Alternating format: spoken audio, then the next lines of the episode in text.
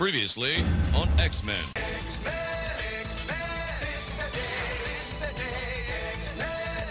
Welcome, dear listeners, to a realm where ordinary becomes extraordinary, where the misunderstood become heroes, and where unity conquers adversity. This is the world of mutants, the world of the X Men. Join us as we delve deep into the stories that have captured the hearts and minds of generations. From the gripping battles of the animated series to the live action films, this is X-Position, an X Men podcast. Excelsior! Hi, welcome to X-Position, an X Men podcast. My name is Jennifer Smith. I'm your co host for this Night of the Sentinels Part 2 episode, picking up where we left off last time.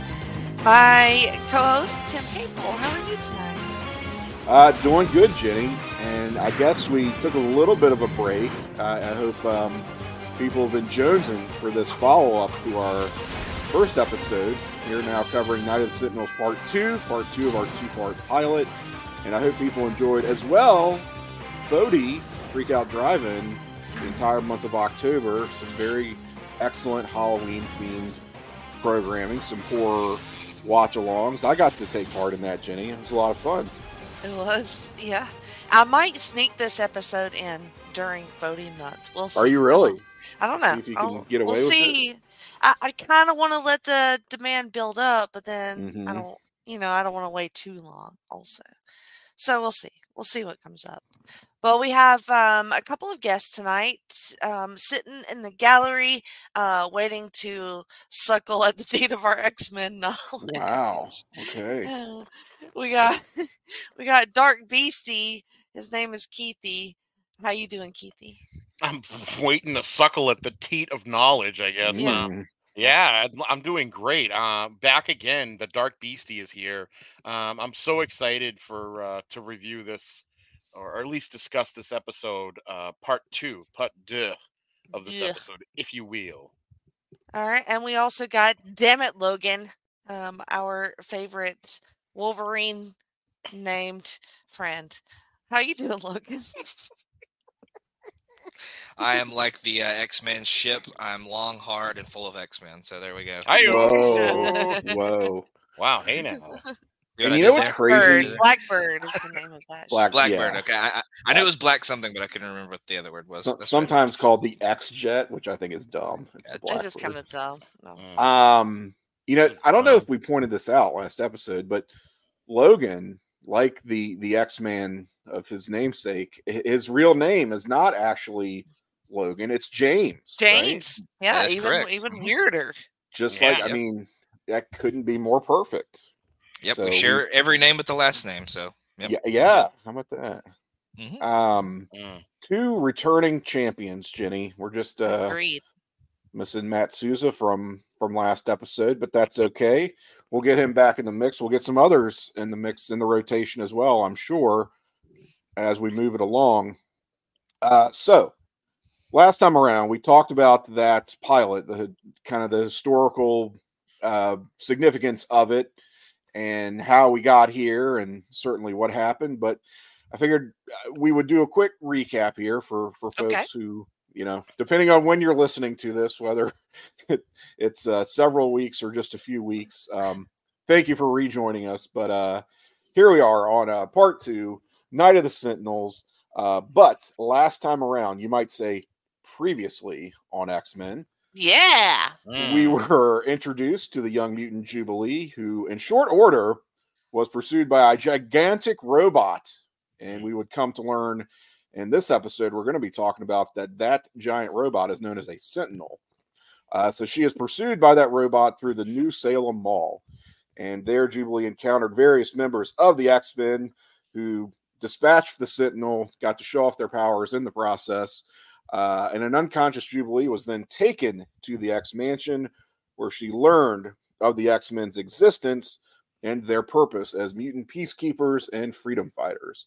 Now, the Sentinel's memory was scrubbed, and the X Men learned that it was acting on records from the Mutant Control Agency, which is a, I'm still very unclear on this, a quasi government program that is ostensibly designed to provide, I guess, public assistance for distressed mutants, but they say it is not an actual government agency, is a private organization, you guys.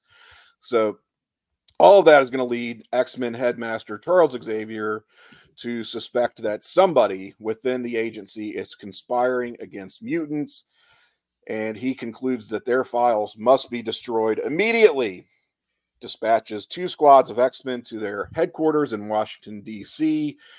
Meanwhile, Jubilee has fled the mansion to check back in on her foster parents, and she then is actually captured by the Sentinels.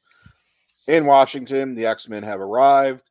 Uh, so Wolverine, Beast, and Morph are led by Storm through the Mutant Control Agency headquarters.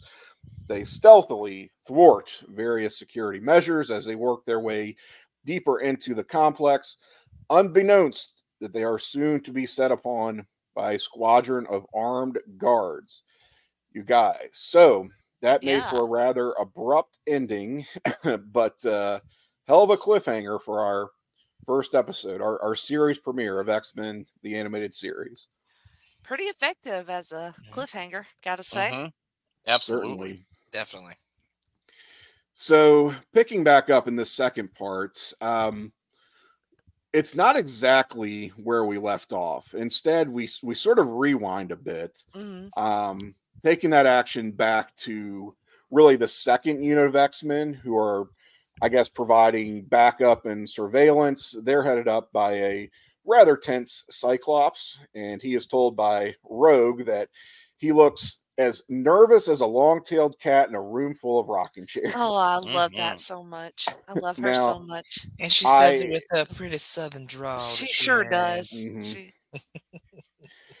I don't know about you guys. I've never heard that particular saying. oh, but, I um, have. Have oh, you really? God, I was I've heard that a lot. Yeah. Yeah, definitely have. Okay. Yeah. I've heard like nervous as a cat, but not in, in quite the uh, specific detail that Mhm. Rogue goes into. In a here. room full of rocking chairs. A room full of rocking chairs. Yeah. I tell you what, I'm as nervous as a one-legged man in an ass kicking contest. Well, certainly that we, we've all heard. Her, her, Um, her, her accent is more Tennessee. I, I kind of It picked up on that. You It's think so? definitely more Tennessee. Yeah, yeah. It's very cute, like the way I- it's oh, it's extremely because she's cute. got that like. I can't even do it, but like it, I can't even "Hi, do it. Y'all. Hi, y'all, like that, and it's Mhm. just oh, that little It's like up, a hoarseness to her voice. There's like a it- yeah. huskiness. yeah, Yeah. like Yeah, it it- cuts out sometimes. Really and cute. that just that kills me. every Yeah, time. she me and she too. drops the guard at one point. It says, "Show thing, sugar." So show Mhm. hey, sugar. I just really love this, and I wanted to point it out because it's one of many, many instances where Rogue just has that way of cutting directly to the chase with some very colorful figure of speech, and Mhm. it is so authentically Southern for anyone who Mhm.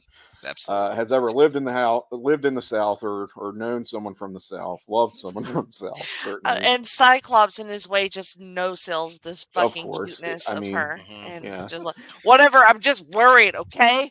Yeah. yeah. Shut that- up, Cyclops, you're always worried. That's Well, very and of course. Gambit, Gambit. If that was me in there, you wouldn't have to worry. Yeah. Bragging the whole time. I love Mhm. It's like Gambit. the Cyclops. Oh my God, these two clowns. I'm stuck.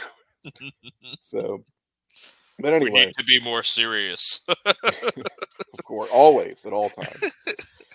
um, cutting back to Storm's crew, uh, we now resolve last week's cliffhanger in pretty extraordinary fashion because Wolverine stops Storm just before she opens that door, saying that he smells gun oil. So this Mm. is kind of confirming. Well, I guess we got we we got that in the last episode as, as well, where he said he he actually could smell the ozone in the Mhm. air with the Mhm. electronic um the laser grid system or whatever that beast Yeah. had to traverse right, yeah. so basically he has enhanced senses so he can he can detect these things well in advance of ordinary human beings It's but a um pretty subtle but like really cool use of his powers. Like yeah you Yeah. think of Wolverine, it's all knives and sh- you know finger knives and bullshit. right Like, right but you don't really think about a sense of smell in, in a in a tactical situation. Mhm. you don't think there's much subtlety when it comes to Right. wolverine right but um Well, I mean, don't forget that he is kind of like a master, like hunter. You know. Mhm, Yeah, he mhm. is, and, and a Yeah. military man too. Mm-hmm, Um, later on in the episode, he'll say, you know, something about no man left behind. So I feel like it kind of hints at his military background. mm. They're Very claws, true. Jenny, not finger knives. Who am I, Freddy Krueger? Claws, finger knives. No, I'm sorry, you're Freddy. You're Freddy. So um, this is going to allow Adamantium, okay, you're adamant. adamantium taste and claw. bone claws. I can o- I can only apologize. It's all right. Oh, Damn it, Logan. Damn it, Logan. So, in any case, this allows the X Men to turn the tables and now get the gu- get the drop on the guards instead. Pull a switcheroo here, and Mhm. Storm swiftly dispatches them using gale force winds. She just sends them all flying down the hall, basically.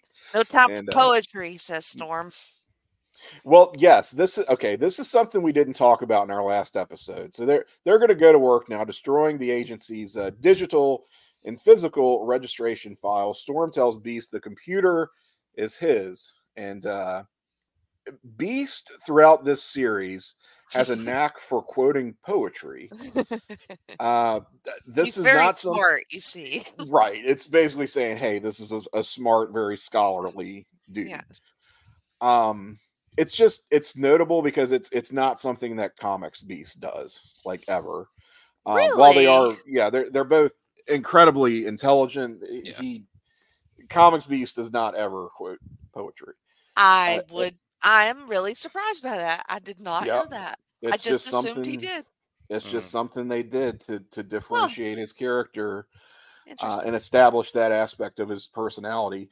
And as I understand it, the writers of this show would actually try to one up each other by finding increasingly, yeah, Yeah. increasingly obscure quotes like you know Bartlett's quotations or whatever to that would apply to the situation at hand, just to say, hey, we're gonna we're gonna have him say this. Okay, well, I'll I'll have him say this, and it just sort of took on a life of its own, which is pretty funny. Storm got no time for that bullshit.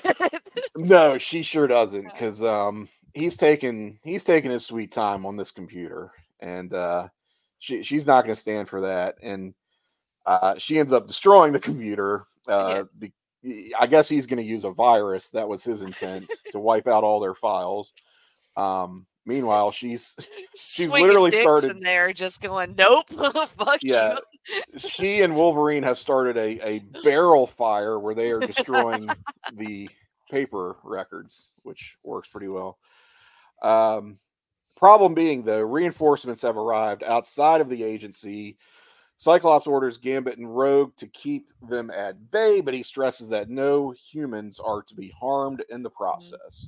Mm. Now, I have to admit, you guys, I have to confess something. I committed a boner last episode Not a boner, when I said that um, not a not a boner. a what- boner. a boon or a significant one when I uh, said that one of the characters we were introduced to in that pilot was Bolivar Trask. He doesn't turn up until this scene This that we're about to episode, get yeah. into, Mm. which I, for the life of me, I guess this is what happens when you have seen this episode 24 million times. A- Mhm. a- And I say this episode, this end part one, just watching them back to back. It's not like I'd ever watch one without watching the other. You know what I mean? Right, right. And they just sort of like, as much as I know them, to try to differentiate what happens when, it, it takes some effort, we'll say. And so this is where we actually meet Bolivar Trask, the inventor of the Sentinels. Uh, we cut away to Detroit, Michigan, the processing plant of the Sentinels, uh, where Jubilee is being interrogated by Henry Peter Gyrich. Mm. And Gyrich is going to get interrupted by Trask, uh, who is basically saying, "Who is this mutant? Why did you bring her here? What's wrong with you?" And Gyrich is is telling him that she's just a test case, basically a random name from the registration files. Uh, we're going to determine the Sentinels' capabilities and see if they're really ready uh, to move against the mutants. And Trask is saying, "No, we agreed not to do that until we had hundred Sentinels." Uh, is giving him shit about not building them fast enough. This uh, this whole question of how quickly can you actually build a Sentinel Mhm. um, that's going to get resolved in a somewhat unique fashion later in this season. We'll say Mm. we we uh we'll, we'll solve that little um supply problem later on. But uh for now, we're we're at the mercy of Bolivar Trask in his uh I guess rusted out Detroit factory here. um It is rusty, Now- ain't it? it, it looks rough there. I'm not gonna lie. How are you building sentinels in this place, dude? it- he's he seems to have a pretty pretty decent operation in terms of there's a lot of automation. I mean, he's a one man show. I don't see any any Sentinel factory workers. So no, he there ain't have- no there are no henchmen.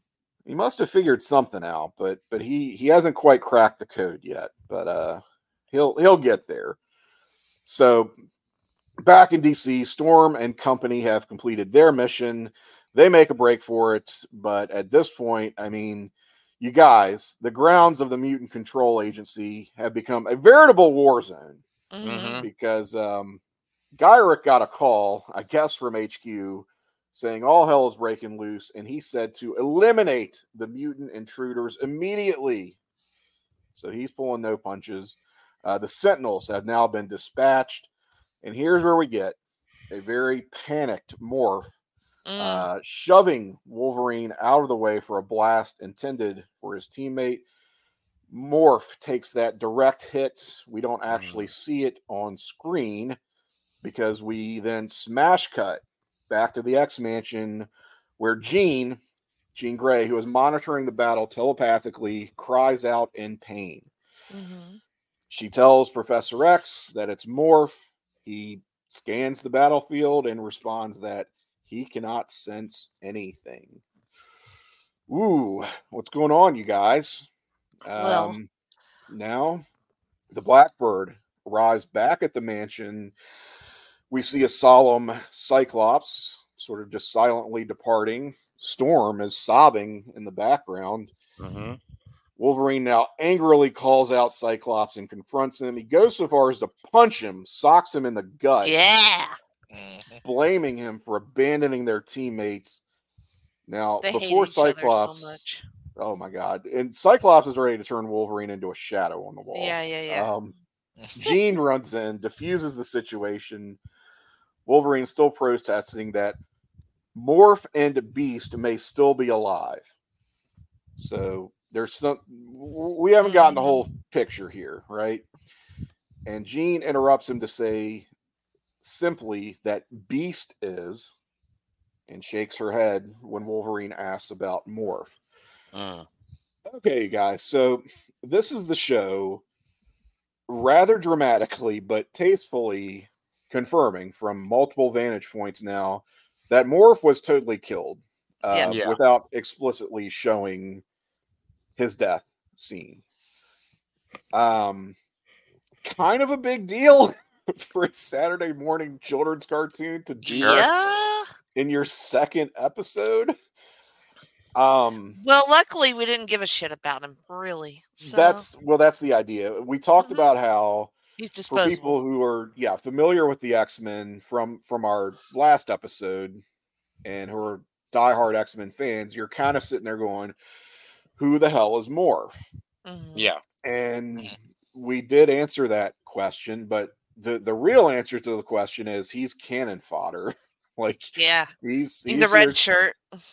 Exactly He's a red shirt. Nice. I love it.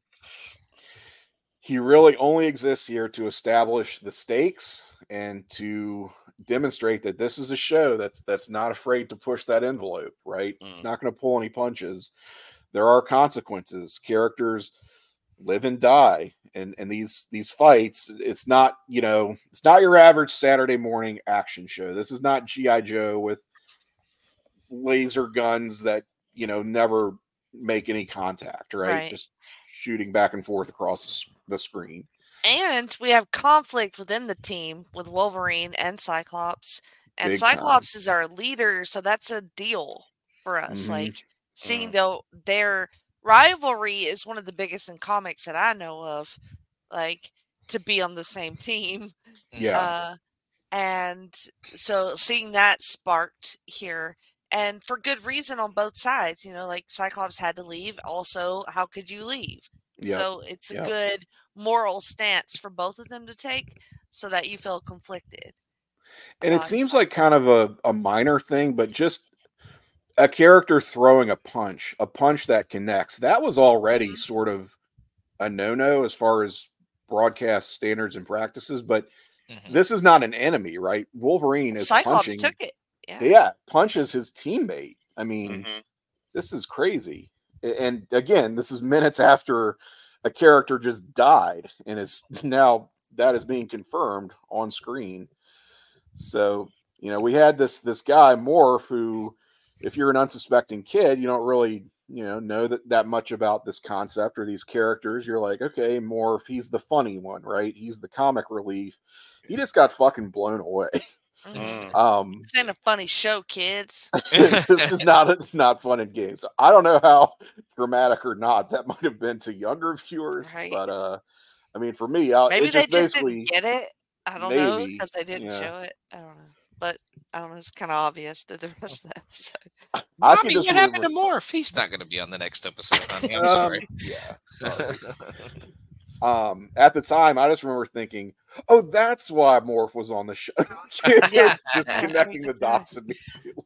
Right? Like, oh. Um, Do, do you think his death was maybe to like show that like that's a possibility going on through? I mean, they're not Yeah, gonna I think kill so, To put anybody it in your head, but, but to yeah, put yeah. in your head that maybe Mhm. somebody else may at some point uh, kind of Sure. meet their We're end willing. well. Yeah, like we're willing to pull no punches here. You know. Mhm. Another note that I had yeah. during this sequence um, was that the Sentinels are the height of technology right now, and they have fucking ropes in their little arm cannons that they do. like go down to like. I'm like, what are you doing? Why are you not blasting a laser at him? yeah, that seemed also pretty effective. They show lasers coming out of their hands. Also, Yes. why are we roping things? Why and then rope- also, yeah. what happened to the rope? Is the rope now hanging from the Sentinel's hand as he's trying to do other stuff? I did not see that. Some people, some people, some people just like to shoot ropes, Jenny. That's just I how it is. guess so. He would motherfucker was just shooting ropes all over the battlefield. you, you got to have a good you love a good tendril you know you- Yeah, you, just yeah. in these shows it it's important i think to, oh, to dropping establish ropes. dropping ropes sentinels well, i gotta tell you um as this episode goes on i might be shooting ropes because Yeah. There you go. uh, uh, and we talked about you know how more he was actually intended to be thunderbird a Mhm. uh, Native American character who did, in fact, die on his like second outing with the X Men, and that did get, you know, scratched by uh, broadcast S and P. They said no, not a good look to uh, Mm. to to kill off your only Native American Native American. representation if you're gonna if you're gonna go that route. They said, "Well, can we kill somebody else?" And they're like, "Well, yeah, I the white maybe." guy. We Make They're a like, really, All white right, well, how about this? How about this dude? What if we do it like this? They're like, yeah, I guess.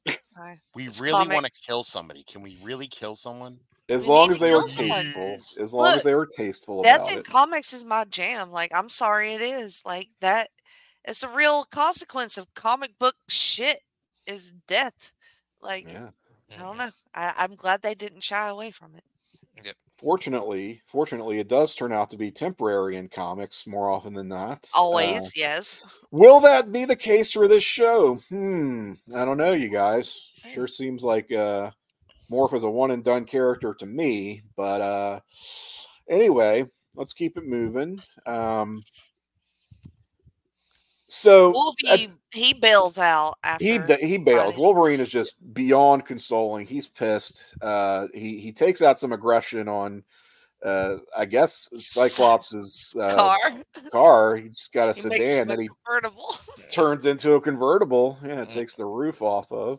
and he says, I go where I want to go. Where I wanna go. Right.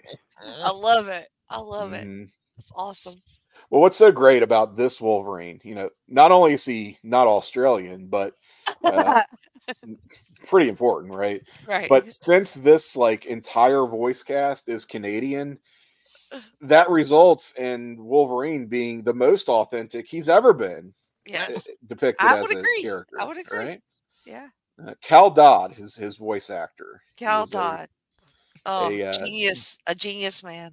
I want to say he was a jazz musician before he took up voice acting. Really interesting career for this guy. But um, absolutely iconic. I mean, he invents the Wolverine growl, just that Yes. guttural before he does anything. Uh, all right, so Wolverine takes off, and this is where we learn via flashback what really went down, how this Mhm. this mission went sour. So interesting narrative device here, where Wolverine is driving off, and, and we cut back to the earlier events, and he, he's reflecting on things. And so after Morph ate it, uh, Beast and Rogue also go down in pretty short order, right? Mhm. And uh, Wolverine himself, Jenny, you mentioned the uh, the ropes that the the Sentinels Yeah. are, are deploying. Wolverine literally gets thrown from the battlefield because he he gets uh, ensnared in this like this tendril uh, snare trap that the Sentinel launches at him. He he is whirled around and thrown into the He deep got woods. lassoed, motherfucker. He got lassoed. He lassoed. got straight up lassoed. Yeah. pissed. Swirled And he's around in the air and That's it. thrown. I don't know how he's he has any recollection of these events because he sure as hell wasn't there to witness it. So I guess Mm. I guess we should take this as Amazing. a Yes, we just found a botch. In this well, I think this is meant to be a pretty objective. Here's what actually happened. right? Sure. Not so but much it's from his and a flashback though. yeah, but it's presented as a flashback for some reason. So Um, his point of view should be in the fucking forest. His point of view should be path. crawling through the woods. Yeah. Where am I? So, I feel like the um, only I feel like the only thing this montage was missing was like a '80s Rocky theme, like Yeah. Oh, "There's sure. no reason Yeah. be oh, out." gosh, yeah. yeah. Don't tell me Not. Rocky, but I was there. Wolverine. So, uh, with the situation hopeless, utterly, um, Cyclops ultimately makes the call to retreat. Wolverine, having uh, gathered himself now, I suppose, he refuses to run out on Beast and Morph, and that ultimately uh, causes Rogue to now reveal and use for the first time her natural mutant powers, being um, absorption of Mm. life force to uh, to cool. actually yeah sh- so she rogue is if you don't know much about rogue she must seem a very unusual character because we've seen she can fly she has super strength okay fair enough but now all of a sudden she's touching somebody and knocking them out like what is this right? And that's exactly what she does we don't get much of an explanation of that other than um, her acknowledging that she has to be careful to draw out enough of his energy to stop him without permanently harming him right Mhm. Mhm.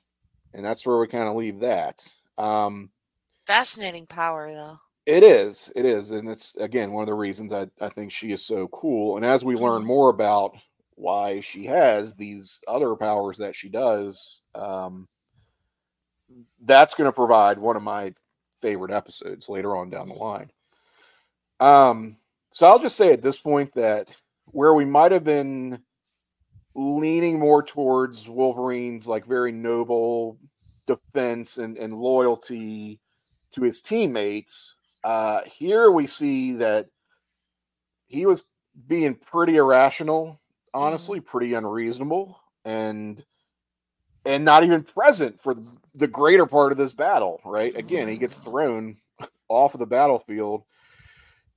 Meanwhile, look, I'm just gonna say it. Cyclops took down no less than like seven Sentinels single He was badass, man. Yeah, He, he was killing it. Wolverine contributed nothing to this fight. I'm That sorry, is he just very true. he didn't, and Cyclops only ordered that retreat. he left men behind though. He did, but but he only ordered that retreat at the urging of multiple X Men when it was clear He that they could do nothing here. You know, Right. and it's just uh, a at spot. best they can live to fight another day. Right, Right, that's exactly. all they can do here. And that's what he does as leader is make the tough calls. And usually it's the one that sucks. Yeah. And you know, Somebody's got to do it. somebody has to do it and it's him. I I I liken him to Captain America in A that little bit, sense. yeah. He So is their Captain America. a lot about you Well, it does. I mean, look, this is my duty, you guys. Th- This is Superman, my Cyclops, and Captain I know. America. it's it's my duty as a Cyclops a truther to to set the record straight on this issue. I'm not trying to. I'm only working with what they show me, right? I agree. Are you a big John Cena fan as well, uh, Tim? I don't know about all that. Um, let's not go crazy. I'm just messing. Let's not go crazy. Um, so here, here's how I take it, you guys.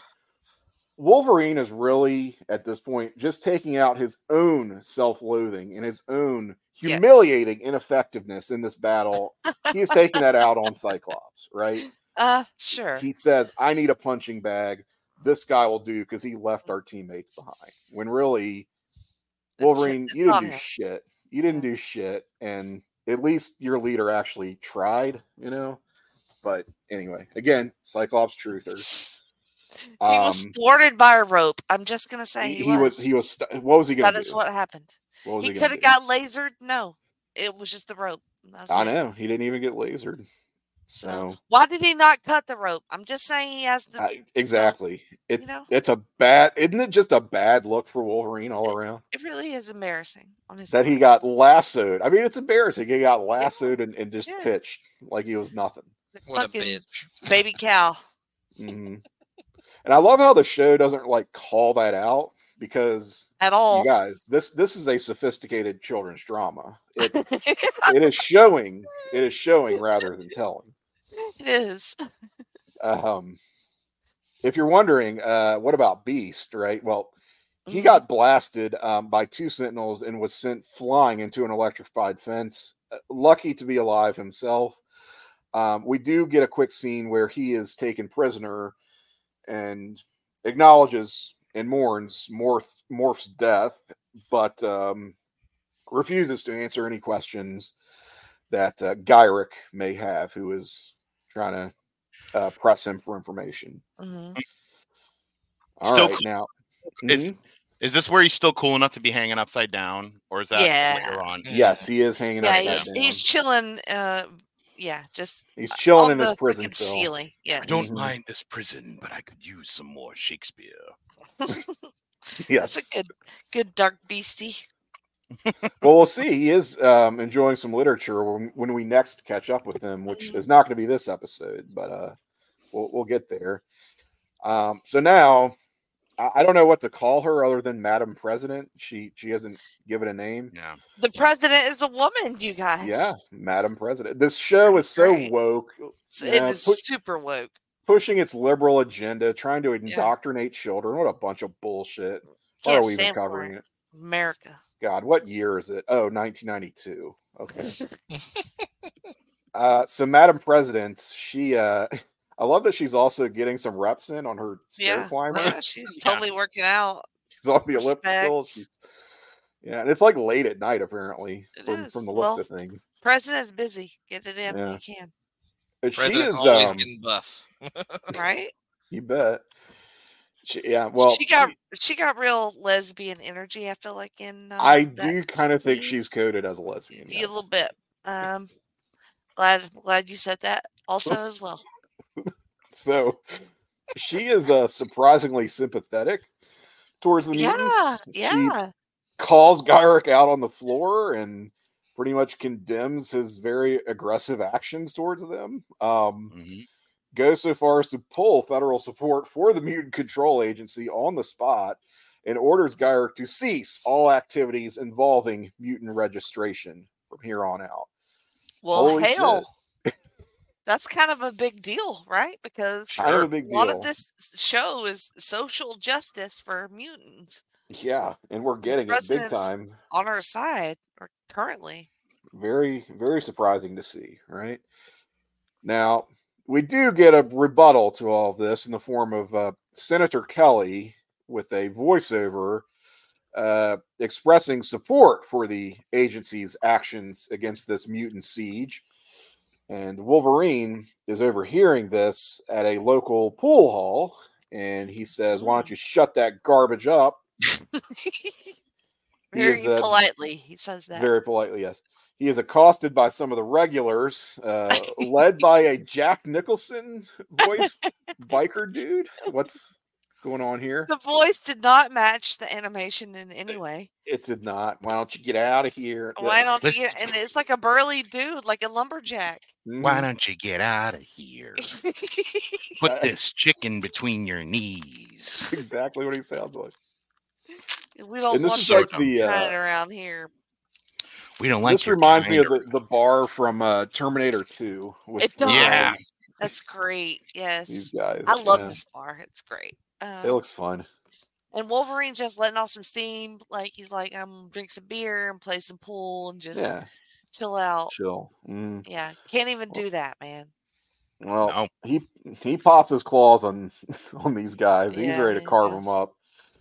But uh, Cyclops arrives just in the nick of time before this Butt situation out, four turns eyes. real ugly. Yep, butt out. Why don't you butt out, Four Eyes?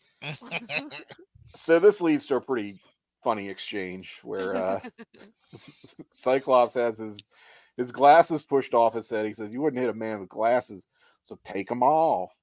And uh, Take 'em off and I'll shoot you. he demolishes this pool table yeah, with it's an awesome. uncontrolled optic blast. Yeah, it's Yep. Just fucking nukes it. It's Just- awesome. yeah. I mean, it is I just, said it three times because it's really cool. So just so proving right on the floor. Proving right away that Cyclops' power is the worst. It is yeah, the worst. kind of the best and the worst, right? So. Mhm. uh, it kind of answers the question of why he's so uptight. Right when you're walking around with the equivalent of a loaded gun pointed at everyone's head, twenty four seven that you can't unload. Yeah. Um, I'd probably have a, Fool! I'd probably have a stick up my ass too. If, Little bit. um, That's a lot of was stuck with restraint it. required. Mhm. Quite a lot. Um, so the good news here is that Cyclops has hatched a plan, and he doesn't quite tell us what exactly what it is yet, but he does successfully bait Wolverine with the prospect of locating the Sentinel's home base. Mm. So Wolverine is now back in. Uh, we then, I can Cut smell away the to- ropes from here. ma'am, Ropes. the ropes that ensnared me earlier. I caught their scent, so I won't be Yes, fooled again. uh, I mean, he smelled gun oil earlier, so I'm saying he can smell ropes. sure, it should be within his, his repertoire, right? I know the smell of the shot ropes from earlier. Um, quick costume My change God. later. And Cyclops is now meeting with Jubilee's foster parents, and he is expressing concern to them that Jubilee may have been taken by the Sentinels. Oh no! And this is where we have a guilt-stricken foster father of Jubilee. These people aren't given names, otherwise I would use No. them. Uh, telling Cyclops, "You've got to leave now." Because uh, he was he was told that if anyone comes around asking for Jubilee, that that he should report them to the agency, which he has done, just as Cyclops had hoped. he reported them and then said, "Please run." yeah, well, what? he he was very guilt stricken. Duh. Yeah. They should have had they should have had Wolverine go, you know, snitches get stitches. No, no He Cyclops is good with this. clawed He's, his ass on the way. he's out. he's real good with this, and he actually reassures them that they have done the right thing here. And uh, steps outside and is immediately greeted by a sentinel who Mhm. orders him to surrender. We get a wonderful not joke from Cyclops, who again should not ever make jokes, but if it's 1992, you're, you're gonna make a not joke. Not a joke. How does it Uh, go? The Sentinel goes, "Surrender, mutant," and Cyclops puts his hands up and goes, "Of course, not." Not.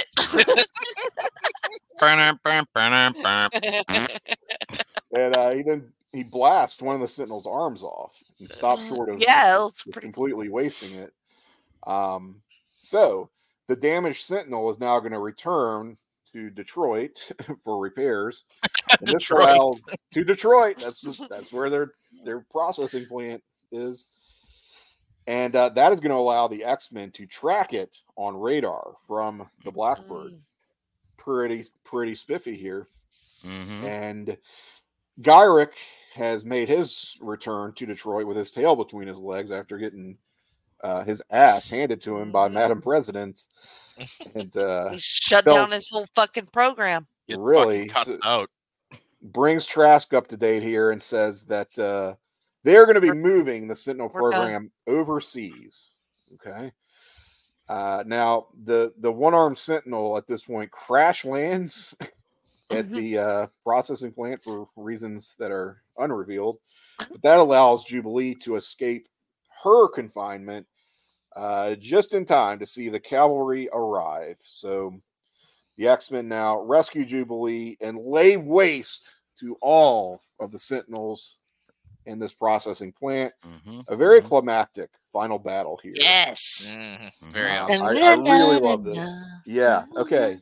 So you you brought it up, Jenny. This is um this is like the first instance we get of of the theme song Mm-hmm. uh playing over an awesome awesome battle sequence and that's going to be, begin a tradition for this show like as soon as you hear the band tuning up right Mhm. so to speak you you know that you're going to be Shit's in for- going down. Shit's about to go Yeah. so it's great Yeah, as soon as I heard the music, I was like, I know shit's about to go down. We're gonna do that every episode. Like it's gonna become. well like it a thing. conditions you right it, It, it does. really you learn it's- as soon Pavlov's dog. Mm, Even just the that little bass line right you're go oh and, here we and go the X Men Na-na. wreck fucking shop. They fucking tear the Sentinels up. oh, oh yeah. it's Uh, great Mhm. Storm very is awesome in it. Cyclops is awesome in it. Um, Yep. just incredible powers. Like it's it's almost overwhelming. Like even just watching it as an yeah adult. well it plays out very very fast so it's, It's- like if you it's luckily w- it, you so know, quick.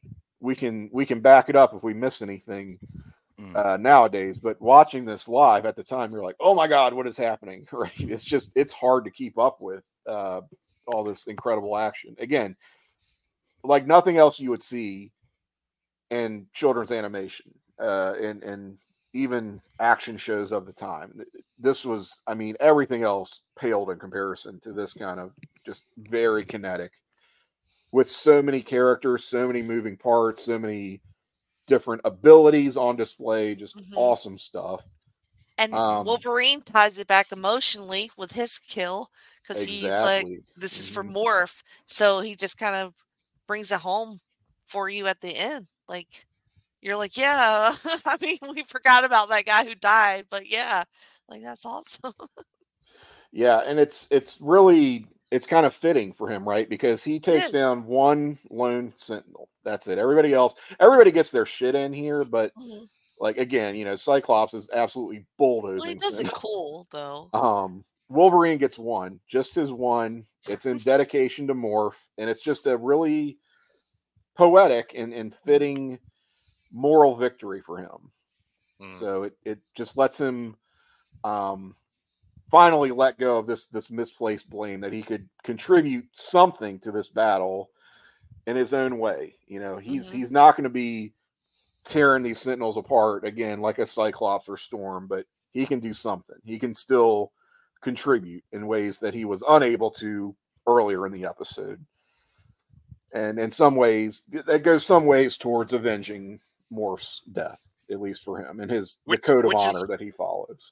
which is funny that like because i mean he, he his adamantium claws could literally cut through anything Anything. so yeah. you would think that he would be just as powerful against Mhm. sentinels as say like storm or cyclops just yeah. carving through him, yeah.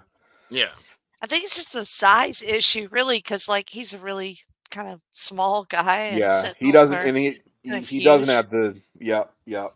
You're right. Mhm. He and he doesn't have the advantage of the uh, reach, you know. the reach, yeah, ranged attack, right? Yeah. yeah Exactly. Uh so but I love that they they still give him that moment. Me I too. mean they had to, Yeah. right? yeah It's a really good payoff. Mm. Now I understand from, and I I remember actually from the first go round when this episode uh, aired uh, for the first time back November 7th, 1992. A bit of the animation was unfinished uh, because the show was really rushed to production, Hmm. and that actually ended up uh, truncating a lot of the action in this scene. Like, notably, um, I remember there was a cutaway right after Wolverine like plunged his claws into the back of the Mhm. Sentinel's neck, so we Mhm. didn't get that great. You know, was- the way it follows him, just slicing and dicing. Sli- yeah, yeah. That was totally cut out the first Oh, time this aired. oh, Um, yeah, yeah. There were some other scenes. I think Storm, um, that kind of elaborate sequence where she powers up and then um unleashes like a lightning blast. That was Hmm. that was sort of um Hmm. patchy. Uh, That's kinda first interesting. around. Yeah, yeah. interesting. So yeah. They actually got the finished animation and inserted it so it's always been there for for re-airings of this episode like they only showed it in that incomplete form the first time Mm, um so that they would have something right yeah, yeah. and uh yeah so it's always been presented and preserved in its most complete iteration but Hmm. that was something i think is is worth noting if you if you watched it live you got a little bit shortchanged but um hey that made the rerun much more satisfying right because you're like hey i don't remember all this this is a lot better Yeah.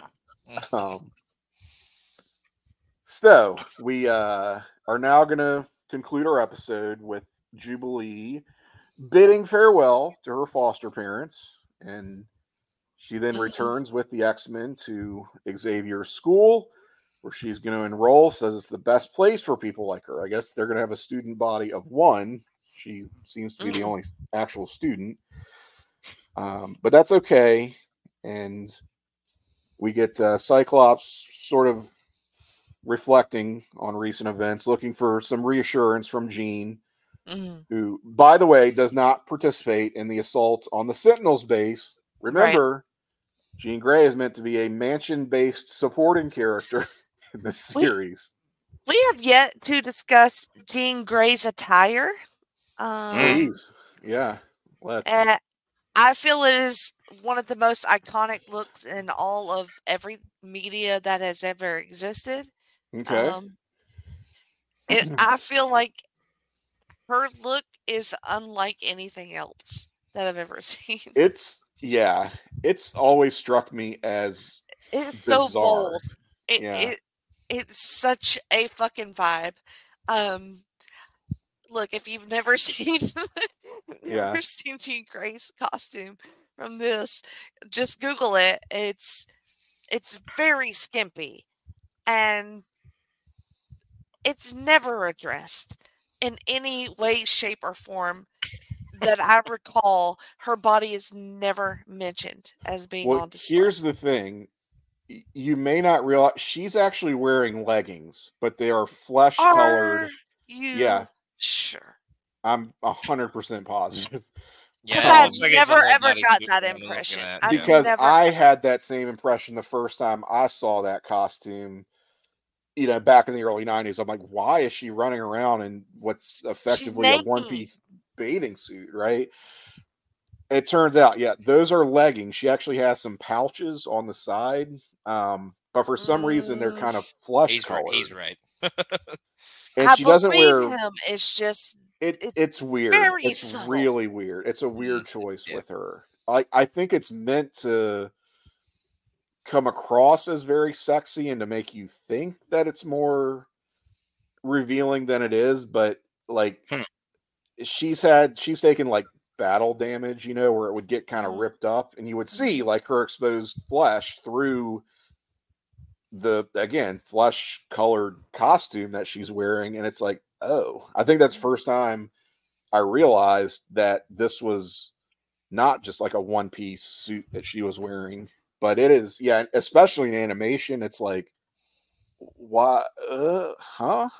And yeah. it- And it's very also jarring. in the comics, how, how did that work? it, pretty much the same way again Same it- it was just a very sexy Yeah. like seemed like it was more revealing than it was sort of i mean this was a jim lee redesign Mhm. Um, well, and it was, I mean, vastly. Yeah, he loved drawing beautiful women. so I see was- what you mean about the quote unquote patches on the side, but look, Mhm. The lady's naked, and I'm sorry she is. Uh, Well, it sure looks that way. Yeah. Boy, wait, It- wait, She's naked. wait, wait, wait till we get to Emma Frost. I know, that I know, lady I love is. Emma Frost. She Talk really about is naked. uh, Right. mostly undressed. Uh, Look, I say this with very deep, deep respect. For no, I know, Grey. no, I know you do. I know. It's just that's what Um, I'm saying. It's just funny. It's like, She's yeah, incredibly powerful and s- fucking sexy as hell. like, that's oh that's my how Oh, the yeah. 80s. the little that's how the- headpiece too, and her hair, and it's just those so headpieces fierce. were. Cr- I don't know why everyone needed this. Um, I don't either. this weird facial buttress head sock thing. Like Cyclops has one, Gambit has one. Jean- It's just head sock. Yeah, it's so weird, right? It's such a Like a, a a '90s thing. Yeah, Yeah. yeah. Yeah. Jean has it. Uh, It's a team headband. Mhm. her hair, her hair is also in, in a so ponytail. pretty. Yes, it's it's She didn't wear her hair red. Yeah. Yeah, and and comics Jean in this costume at least did not wear her hair in a ponytail. Uh, so that was a, a design choice for this show. interesting. I think it was just to make her, you know, easier to to draw. Um, just to make that animation job a little bit easier to not have a flowing head of hair to constantly have to keep Mm. up with, Mm, especially when you've already gone that route with Storm and Rogue. Like, right. Yeah. let's let's Already enough in. hair. Yeah. Already enough big hair on this show. Plus Wolverines. So. well, to, yeah, to say nothing of the guys. um yeah so i mean it's so crazy that Jean is is not an active combatant in these these early these early missions Mhm. so i mean that is going to change we'll get there but at this point she's like just the sort slow of burn on her though. i do too i really Yeah. do and it, it's like you can tell they figured out shit we really like as much as we wanted backseat this character like we Mhm. can't because her She's too powerful. Well and yeah and, and her relationships with the other characters are too imp- like she keeps Yeah. coming up you know Mhm. it's you can't really do a cyclops episode without her figuring into it and plus you know there's the love triangle thing with Right. wolverine so it's just you can't get around she's going to be a pretty in, integral um, component of this series And the relationship with Professor X and too. professor x pretty certainly as intimate. well Mhm. Yeah. Now, speaking of Professor X, uh once again he barely factors into this episode. Yep, Pretty I mean- much. he tries, I guess. Real briefly, we see Yeah. him. Um, gets a few lines, but but that's about it. Which I don't know. I'm sort of okay with. Me too. Cyclops is MVP in this for me. Mm. Well, I'm I appreciate you for for saying Mhm. that. Um, Yes. Again, Cyclops truther. This this is a strong outing for him, definitely. would because agree. he goes from like lowest of the low to the point that you're like, okay, this is the leader of our varsity squad, right? Like, come on. It's supposed to be the the X-Men's quarterback, and it's like, oh wait, oh, okay, yeah, I do get it now. The way they turn that around, it's a great, great little character arc, one and done for him. And if you're gonna blame anybody for how catastrophic this this mission went, I would lay that blame squarely on Professor X, to be honest with you, Ooh. because he took a blunt force approach to this goal that really would have been better accomplished and better served through like surgical precision, right?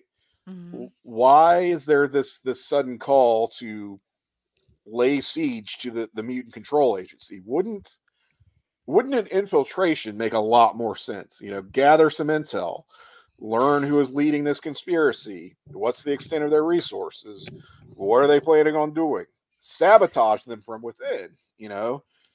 And it's not like they don't have someone perfectly equipped for that kind of subterfuge. Maybe like say a shapeshifter. I've always seen Professor X as a very reactionary leader as opposed to a tactician, Mhm. like with mhm. a, a goal and a strategy.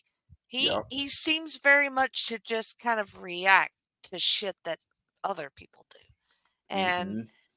not really seen like a like the one clear plan that he had I felt was for Jean Grey and it ended up backfiring on him. And so I'm like, well, he's uh, just not like he's very wise, but he's not intuitive and he can't really he's just so reactionary to yeah, situation. I would agree with that. He he's more of the big picture guy. He's more of the visionary. But when it comes to making decisions in the field, you better leave that to Cyclops and Storm. Right, it doesn't go well. And Those he- are your he- tacticians. he doesn't ever go after some like he doesn't like i don't know it it's always in response to something that's been done to him Yeah, he doesn't they're carry not out proactive missions enough. right he he's like more of a defensive character than he is an offensive character and I think that has been a long, long time criticism of the X Men and their mission and their and Xavier's dream, so to speak, is that Mhm. it is so reactionary. It's not doing enough to get out on the front lines and to stop things before they happen. like right? a tony stark kind of situation you might say right. Or if perhaps there was a counterpoint to Right. Xavier's approach by someone Right. else who has a Yeah. different idea who of was what also a mutant Uh, and yeah, um, and- had great and, and a leader, a great leader as well. So i mean who might hmm. you follow in that situation let's yeah, let me think about that one. Right. Well, it is Well, implied that they kind of work together at one point. So, do we think maybe X is the way he is because the person you're talking about was the other way, and he could lean on him to be that way, Mm. and he could come up with the other way of thinking? You know, I mean, that's just a shot in the dark, but I, I- No, that's an interesting interpretation of, of their relationship. Like Sure. let One someone thing- else kind of do the dirty work and and that way I can be a little bit more pacifist, you know, like uh, I can see that just to sort Yeah. of balance the scales, right? Yeah. Or they just I had different that. mentalities, so he was like, "Okay, this guy's like this, so we can accomplish this goal, but I can also look at it this way, and we can accomplish this as well." So, Mm, yeah. mhm. there was a layer of trauma that Magneto had that Charles did not have. And yeah, exactly. It Mm, just, it just, mhm. there were just differing viewpoints just because of life experience. Yes. So not to get ahead of ourselves, but we'll have Right, much yeah. more to say about that in our no, I want to watch the movies again. in our next episode. Well, well, we won't have to wait long. We won't have to. yeah, we'll be watching Jimmy. them soon. There's a, Uh, you know what? They don't they don't sell T-shirts that say Xavier was right. No, they don't. no, they don't. Oh my God, sir. I certainly don't own you. any of those. He's not wrong. So, but, but every nerd has a Magneto is right shirt. Or it's like we love what you've done with your hair. So, Hello, um, Charles. Hello, Charles.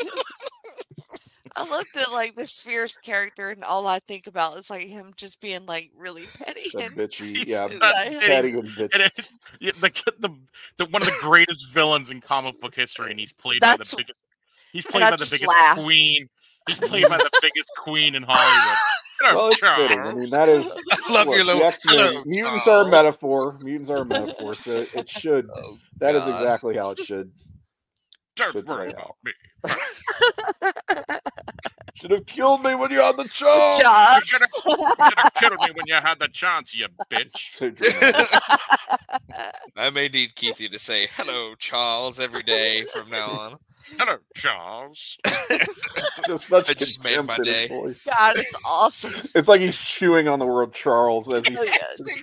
Oh god, it's so good. I mean, Charles. I, I mean, it's it's. I- I mean, I know he's Gandalf, but Ian McKellen's best role Oh. has got to be friggin' Magneto God, because so he's love just he's perfect. he's so dramatic. he's so oh hello. Mhm.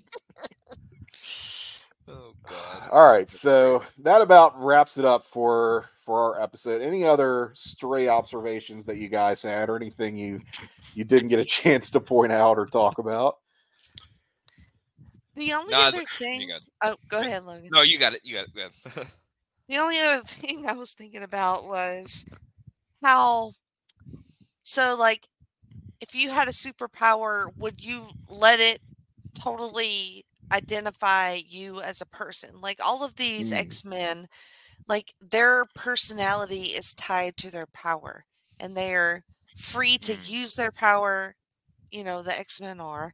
They're not discriminated against within themselves. And but they all lean into their power as part of their personality traits, like Gambit for Mhm. sure.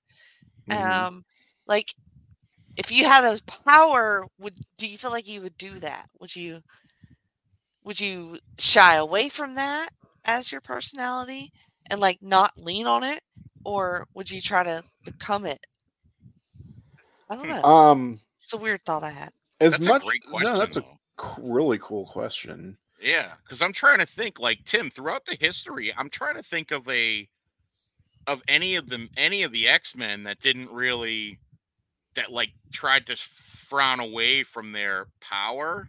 Well, honestly, it, it's sort of one of those that it goes back to the statement mutant powers can be both a blessing and a curse, right? Mhm. And Yeah, I think for characters like Rogue and Cyclops who have number one, powers that they can't control, Mhm. Mm, number two, powers that are very destructive, and in Rogue's case, um, powers that are honestly very detrimental to like her own like Personal development. yeah, self. her own Yeah, well-being. like Yeah, she yeah. literally cannot have intimate contact with another human being.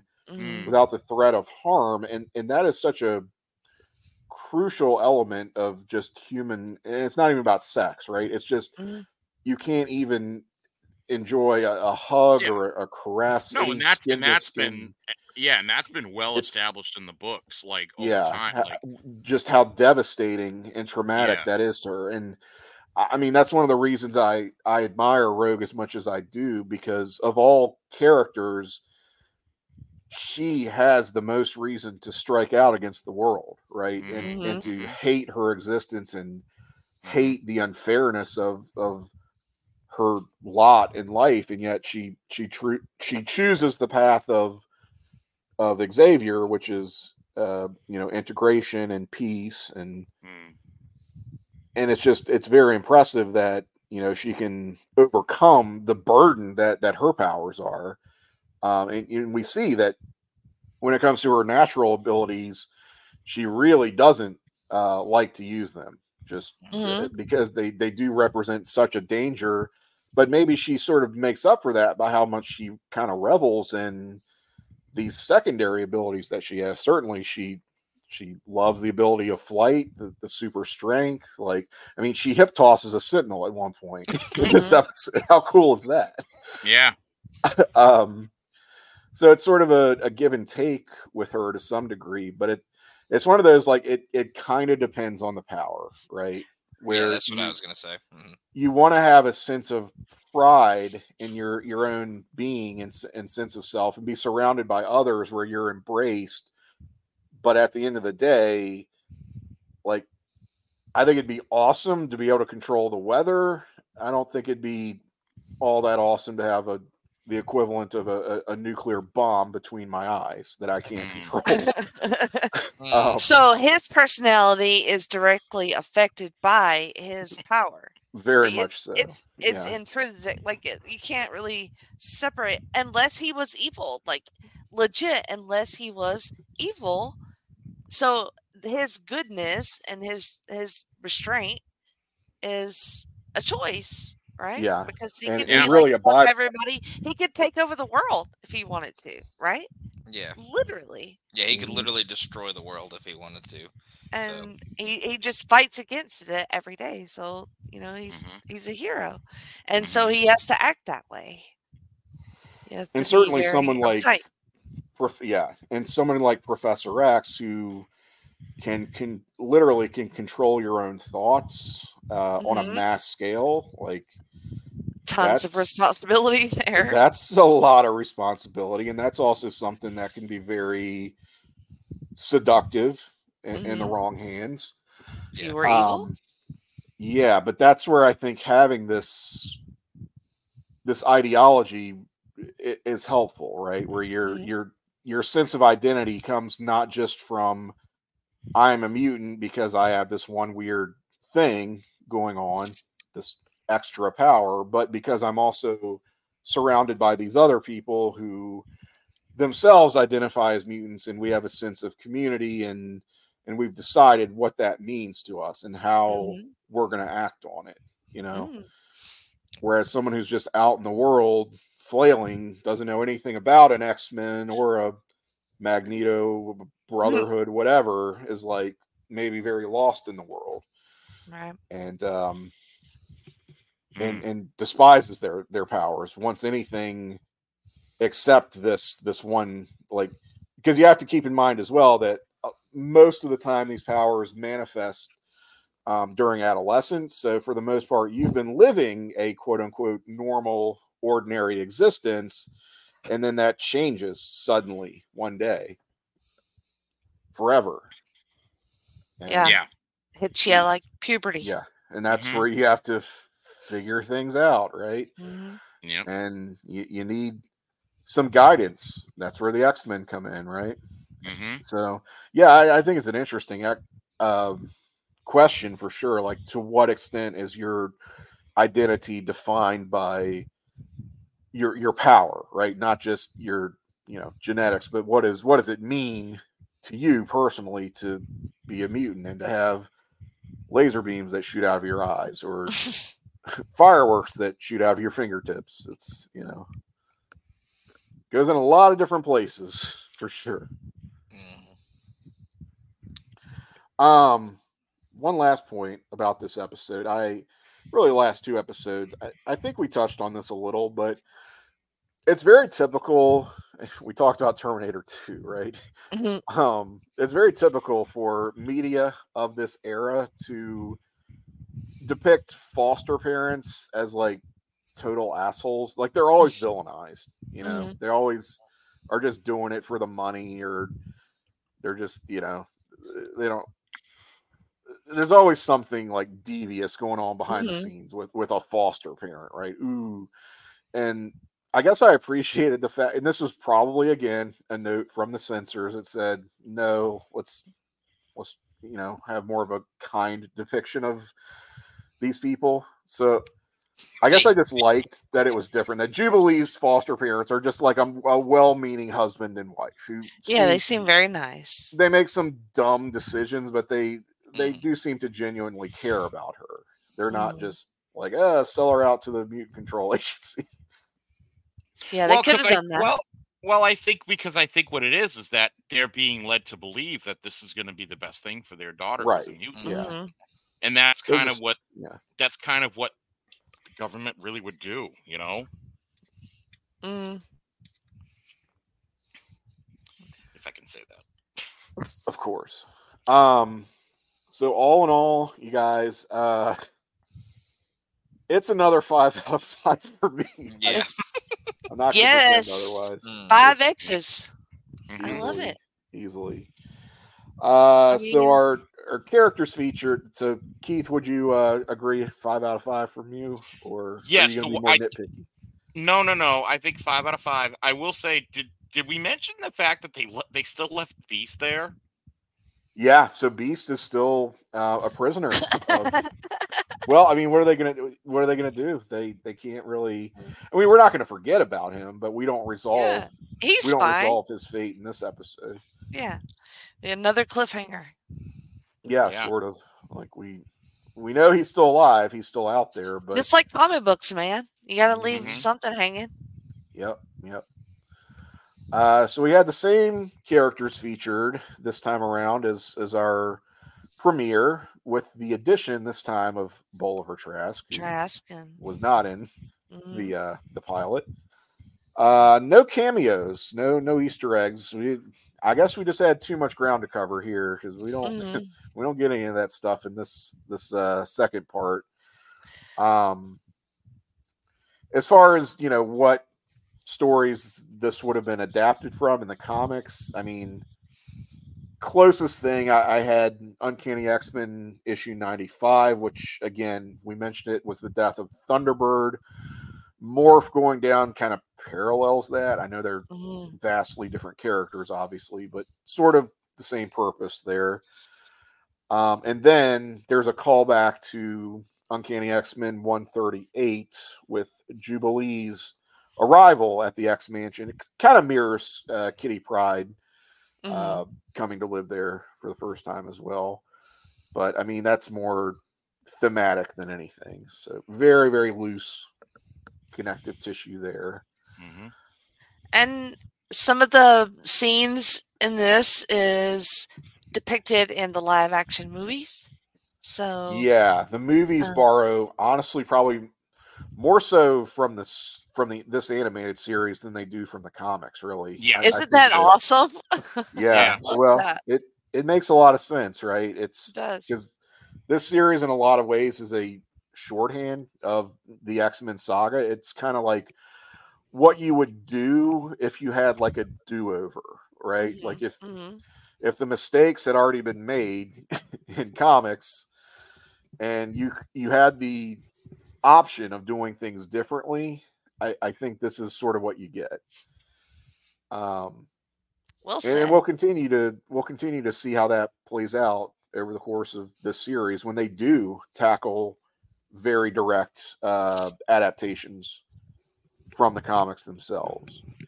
Yes. Uh, okay, so on sale at the time, this again, this episode aired November seventh, nineteen ninety two. You would have found uh, Excalibur number sixty. Just kind of looks like a fill-in issue of that book. Uncanny X Men two ninety six. It is part nine of the X-Cutioner song crossover. oh, wow. Twelve parts. Twelve parts of that. So we're Mhm. getting towards the end. I remember reading it and loving it at the time. And a tie-in to that very crossover, a one shot called Stryfe's Strike File. Oh, I have that. I Yeah, have that book. it's it's great because it's the villain Stryfe who is extremely melodramatic. I mean, we talked about how Ian McKellen's Magneto is is so dramatic. I mean, Mhm. Stryfe is the ultimate edge lord drama queen to end all. Like he just he he hates his parents. He, he's like a an arrested. He's, he's like a child in like this arrested adolescence, but in a suit made of armor and knives. Uh, and he's come back from he's come back from the future to get revenge on his parents and all of his enemies. And so basically this entire one shot is just character descriptions of various important people within the, the realm of x-men comic books uh, characters. But it's through Stryfe's voice. So you get a lot of this very purple prose just nonsense like none of this makes any sense the way that he's talking about these characters but very entertaining to read all the same. Mhm. i want to like if i had time I, I would pull it up and read like a passage from it because it's so it is so completely over the top the way this this character writes and speaks and thinks of those around him but uh, sadly, we will not see Stryfe as a major villain or, or character throughout the course of uh, Oh, this animated series. So that's That gives me strife. It Mm, does. Me too. yeah, that's sad. All right, well, I think that's going to do it for us, guys. All right. What do you got to promote, Tim? Oh my! Well, uh, Jenny, well, we had our our episode of. If you haven't heard it already, uh, we do have an episode of Freak Out Drive-In. You and I did, Mhm. Jenny, talking. I guess we'll go ahead and spoil it. Uh, it's one that's been on the list, heavily requested for the past several years, years in the making, Jenny. A we got while, around yeah. to, to covering Rosemary's Baby, the classic, the Roman Polanski classic, and I had a fun time. It was that, awesome. uh, live watch with you for Freak Out Drive In. It was a long movie, but it's a long movie, but uh, amazing payoff, and amazing. Yeah, It it, was- delivers. One of my we, favorites. we went places on that oh, one. I yeah. as, usual. as does the movie. right. Um, uh, you and I also have a pair of wrestling podcasts. Those are on Place to Be Nation Wrestling. So there is talking, talking, excuse me, talking WCW. That's with our friend Greg Phillips. And we have PTB NXT. That is with our friend Jacob Williams. Both of those you can find again on Place to Be Nation Wrestling. I am on Twitter, X, whatever, at Cyke68, C Y K E 68. Cyclops was right. Hashtag Cyclops was right. What about you, Keithy? Um, well, you can always catch me every week on GFA Live, uh, wherever you your podcasting app brings you. Uh, that is with my good friend, my BFF Petey. And uh, also, you can check out a la carte with Keithy on the North South Connection Podcast Network. And uh, um, all three of the participants in this show tonight have been on there. And uh, we'll have you all on again very, very soon. So please join us. And uh, you can hear me everywhere else and the Chronoso, all over the North South Connection podcast network, basically. And yeah, I like that. Good Yeah, times. we you like could- it I like and it you, and you can check out my X or Flounder at Flounder eight two four on the X, the Twitter, whatever it is. You know, so hit me up. What about you? Damn it, Logan. Damn it, Logan. Um, I am on the North South Connection here as well with uh, Linking Up Luchas. Jenny, you're on that show with me. Mhm. We just recorded an episode last night. Uh, just continuing through that, uh, enjoying it every bit uh, so far. So, um, looking forward to continuing that journey, journey, of course. And then also with you, we have Talking Docs uh, here on the North South Connection. And then uh, Highway to the Impact Zone is my uh, main show over on the Place to Be Nation Wrestling feed. And my Twitter is Highway PTBN. Wow, we all do a lot of shows, so there's Oof. that. Yeah. Um, I'll I'll just promote uh, Extreme Three Way Dance right here on the North South Connection, and uh, my Twitter at Jenny Position. Thank y'all for listening, and we will see you next time. Dun-dun-dun-dun-dun. Dun-dun-dun. Thank